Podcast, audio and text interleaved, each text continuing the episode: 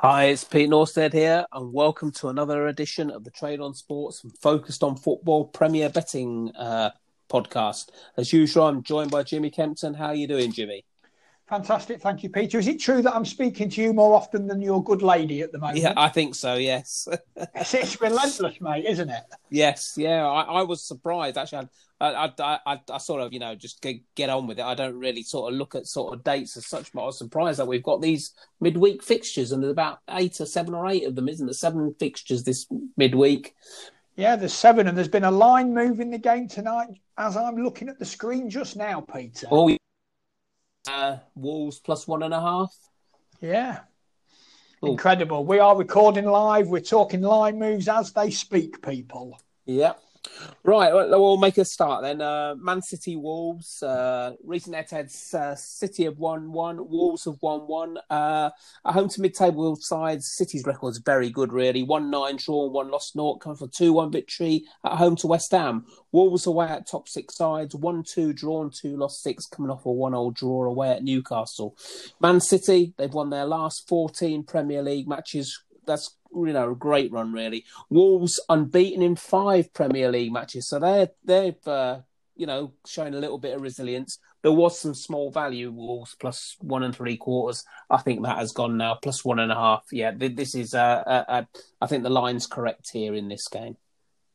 Well, you may have heard me clicking in the background, folks. That was me taking a little bit of Man City minus one and a half, not for small stakes, but this line opened at minus two. And my initial sort of uh, thoughts yesterday when my column went up was last season, Wolves plus two, where the line open would be a fantastic bet. They can't score though, Pete. They really struggle to create and take chances these days. Now, they had 53% of the ball away to Newcastle on Saturday evening, were only able to score one goal.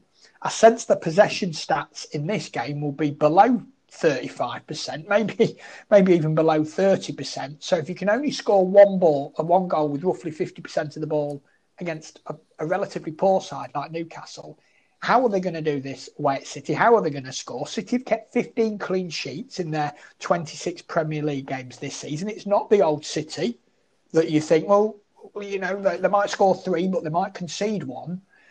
I quite like Man City to win to nil. You can get that above seven to ten now. The line's trended down from minus two to minus one and three quarters to minus one and a half. I'm happy here, Pete, just just to take a little bit of Man City, based purely on the fact I'll be very surprised if Wolves score. Burnley Leicester next. Uh, Burnley have got a good record in this match. They've won three of the last four, with Leicester winning the other one. Uh, home to top six sides, Burnley's record reads 1 2, drawn 1, lost 7. They come off a 4 0 defeat away at Spurs. Leicester away at bottom half sides, 1 4, drawn 3, lost 3, come off a 3 1 defeat at home to Arsenal. Burnley, they've drawn their last three home matches. Leicester's away form this season, very good. 1 9, drawn 3, lost 1. The, the line opened up. Uh, plus three quarters Burnley, where they offered some value, but I think it's a bit of even now. It's very strange to be a, a, opposing an away side with a 9 3 1 record, really. Well, I think it's based purely on injuries, the way this line move has gone down, Pete, because we saw um, another critical injury at the weekend for Leicester. They're now having to make do with, with sort of three key players. Um, I was hoping that Spurs were just going to continue raining goals in when that goal line uh, was at uh, three quarters in Burnley's favour for this game on, on Sunday afternoon. I was hoping Spurs were going to run up six or seven, but sadly the bookmakers have adjusted, and quite rightly, um, they they're looking to take Leicester money here. Um, I'm not sure Leicester have the depth in quality of squad um, to be justified being half a goal favourites now away from home. They are really struggling. They've got bare bones, if not in their starting 11, definitely on the bench. We all know that Burnley have very short memories. We've seen them time and time again get hammered or beaten quite convincingly in Premier League games against the better opposition. Then suddenly, next game, it's like they wake up and have completely forgotten that they get hammered. I'm happy here, Pete, to take Burnley plus a half. Obviously, not as delighted as I would have been taking them plus three quarters. But I think in a week, a midweek card where there's minimal value, I think a little bit of Burnley plus half isn't the worst bet you'll make. Sheffield United, Villa next. Uh, Sheffield United have won one. There's been no draws. Villa one. Uh, sorry, no no away wins. Sheffield United at home to mid-table sides, one two drawn, one lost, seven come off a two 0 defeat at home to Liverpool. Villa away at bottom six sides, one three drawn, two lost, five come off a very good one 0 victory away at Leeds. Sheffield United they've lost their last four Premier League matches. They're all but they're, well they're obviously down now really. Um, uh, Villa pretty good away, seven points from the last three away matches. However, despite the you know Sheffield United's woes, I think there's there's a little bit of value backing them plus half a goal. But whether you'd pull the trigger on that is a different matter. I actually think the outright, Peter, just under three to one, doesn't look the worst value no. to me for no. United in this game. Now, Villa have got 23 points away from home this season, won seven, drawn two, lost four. The line opened minus a quarter. It's now minus a half. I think the people who have backed Villa in this spot probably looked at the same longer term trend that I did because over the last five full seasons, bottom six finishing sides have gone 140, 115 to 135 against non top six finishing teams. Now, who knows where Villa are going to finish? Could be seventh, could be 13th. We don't know. But what we do know is that they're not going to finish in the top six. So on this um, half a goal line, it's still suggesting, um, well, it was suggesting a little bit of value for Villa minus the uh, the quarter, but now it's certainly um, towards Sheffield United here. I mean, what's let me just quickly do the stats. What's 255 plays, 135 on this half a goal line. I think you can be brave though, Pete. I, I can't see Sheffield United. Sheffield United in far too many games not to find a way to win one of them occasionally, yeah. and I just think this could be one of them. Yeah, I, I, I certainly don't think Villa are, Villa offer any value. That that's for certain. Well, are, are Villa going to blow them away? No. Are they going to win three or four? I, I wouldn't have thought so. Now they've done that.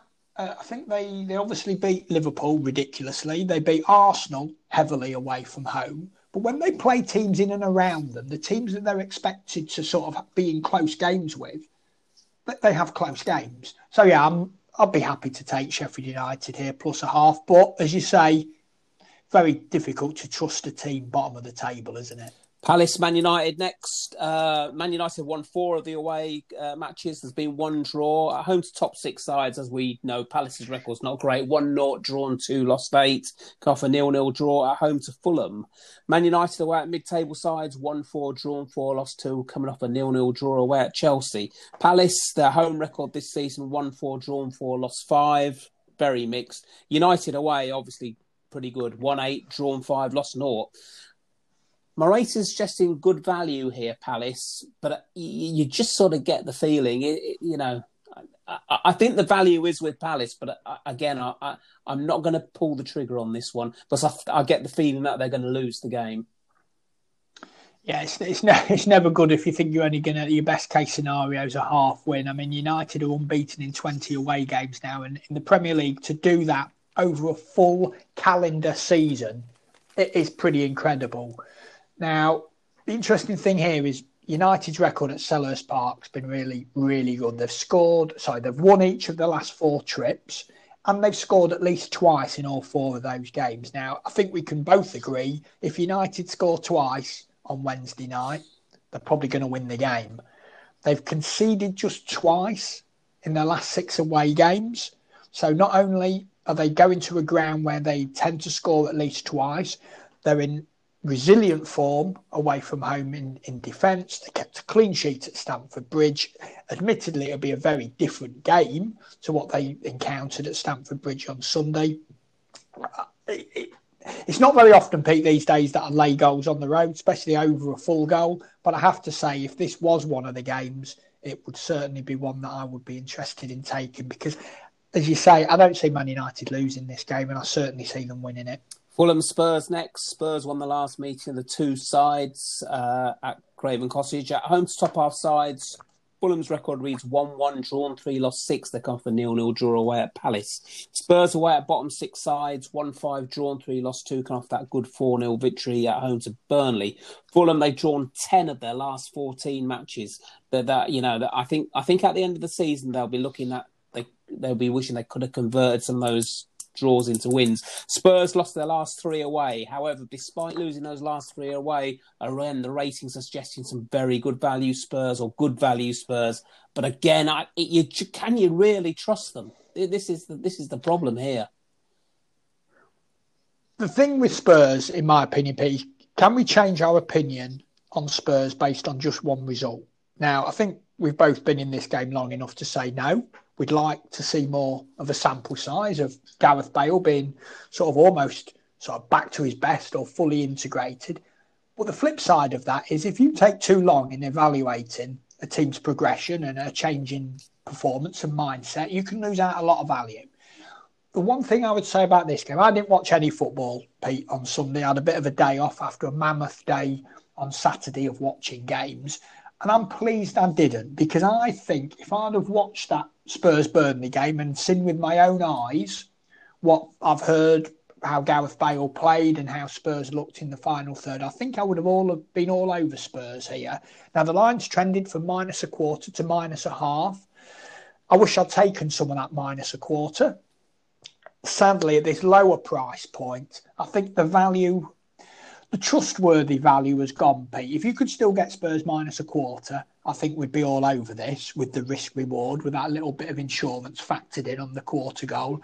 Now, with it being a half a goal, with Fulham being such a draw specialist, with the uncertainty about whether that was just a one off flash in the pan for Spurs on Sunday, I think I'm going to have to leave this alone.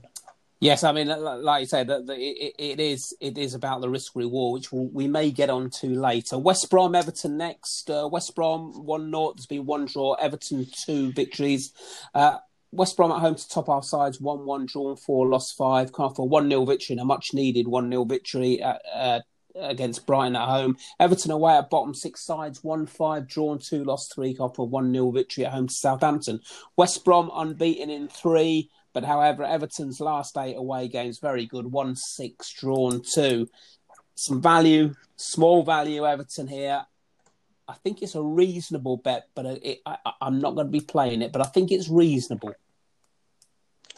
I'm a little bit perplexed, Peter, because Everton are 1.9, I think, off the minus half a goal yeah. line. Last weekend, Brighton were, were priced minus a half. Yeah, that's for the yeah, same. That's strange, To the Hawthorns. Now, a quick check of the league table, and Everton are 17 points ahead of Brighton. Yet they're still being shown the same level of respect by the bookmakers. And we saw in that game, despite West Brom winning the game 1 0, and I was quite pleased that we had a, a winning bet for the podcast as I advised West Brom plus a half. It was a bit lucky, wasn't yeah. it? I mean, they had about 15 goals ruled out. They had about seven penalties saved, Brighton. I mean, it, it could have been about 10 1. It wasn't. And then you, you, factor in if Brighton had have won that game, would this line be minus three quarters? Probably. And they, they should have done. Everton had a good win last night against Southampton. The return of Allan, the Brazilian midfielder, is really important to me. He's that um, sort of shield that sits in front of the back four and really sort of gives gives them a bit more defensive solidity. The only thing, Pete, that concerns me is that the record away from home is fantastic. I mean, what are they? They've won eight, drawn two, lost two. The two defeats, though, have been at Newcastle and Southampton. So they can be a little bit hit and miss. You know, if those two defeats had come at Man City and Man United or Man City and know, Liverpool, you wouldn't have a problem backing Everton here minus half a goal. But it's just those two defeats against the lesser opponents that concern me, Pete, and actually stop me from pulling the trigger. Finally, Liverpool Chelsea on Thursday night. Uh, recent head to heads, Liverpool are 1 2. There's been three draws, Chelsea naught. At home to top six sides, Liverpool's record's good 1 8 drawn, 1 lost, 1 cup, a 2 0 victory away at Sheffield United. Chelsea away at top six sides, little bit of an Achilles heel, it has been recently 1 0 drawn, 2 lost, 8 come for 0 0 draw at home to Man United. Liverpool lost four of their last five Premier League matches. Chelsea uh, 1 2 drawn one of their last three away my race is suggesting some very good value uh, back in the Champions here, and I think this may be worth the risk versus Ward minus a quarter of a goal. I don't see them. Liverpool have got to start waking up now in this in this Premier League if they're going to finish in the top four, unless they put all their eggs into the Champions League basket, which is going to be very, very tricky. I would, I would suggest. But yeah, this this is great value, really. I, I, I just you know this is this is what I call reasonable risk versus reward. I think this is a better one than the than the, than the you know than, than back in Spurs or or, or Everton away. You know I, I don't see Liverpool losing this game. They'll probably go on now to lose two or three nil. But uh, but yes, I, I think this is reasonable. They've scored just once in their last five home games, Pete. If you take a longer term view, you are getting the opportunity to back a team of minus a quarter who have won 42 and drawn five of their last 51 home games. So, from a risk reward perspective, it's a fantastic bet. If you shorten that to a, as you, you know what I'm going yeah. to say, here, a short term trend, they've lost their last yeah. four. And Chelsea seem to be reinvigorated by Thomas Tuchel. But again, in the podcast last time out, I asked, I, I set that question of what have they actually done under Tuchel.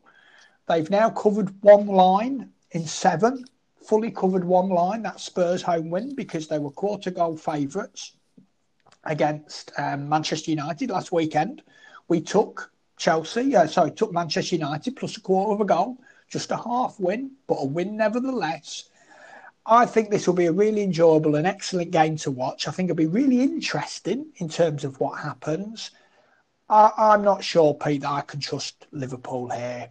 Um, I was impressed by the manner of their win on Sunday night at, at, Sheffield United to go to Bramall Lane and fully cover that line. I think that, and to keep a clean sheet, I think that was important. But uh, the last four games, Pete, they've got beat. And it's not, again, it's who they got beat by. They got beat by Brighton and Burnley and Everton. Everton haven't won there since the 1990s, no, no. had they, until last week. So, but but again, maybe this is a game they can get up for. Yes.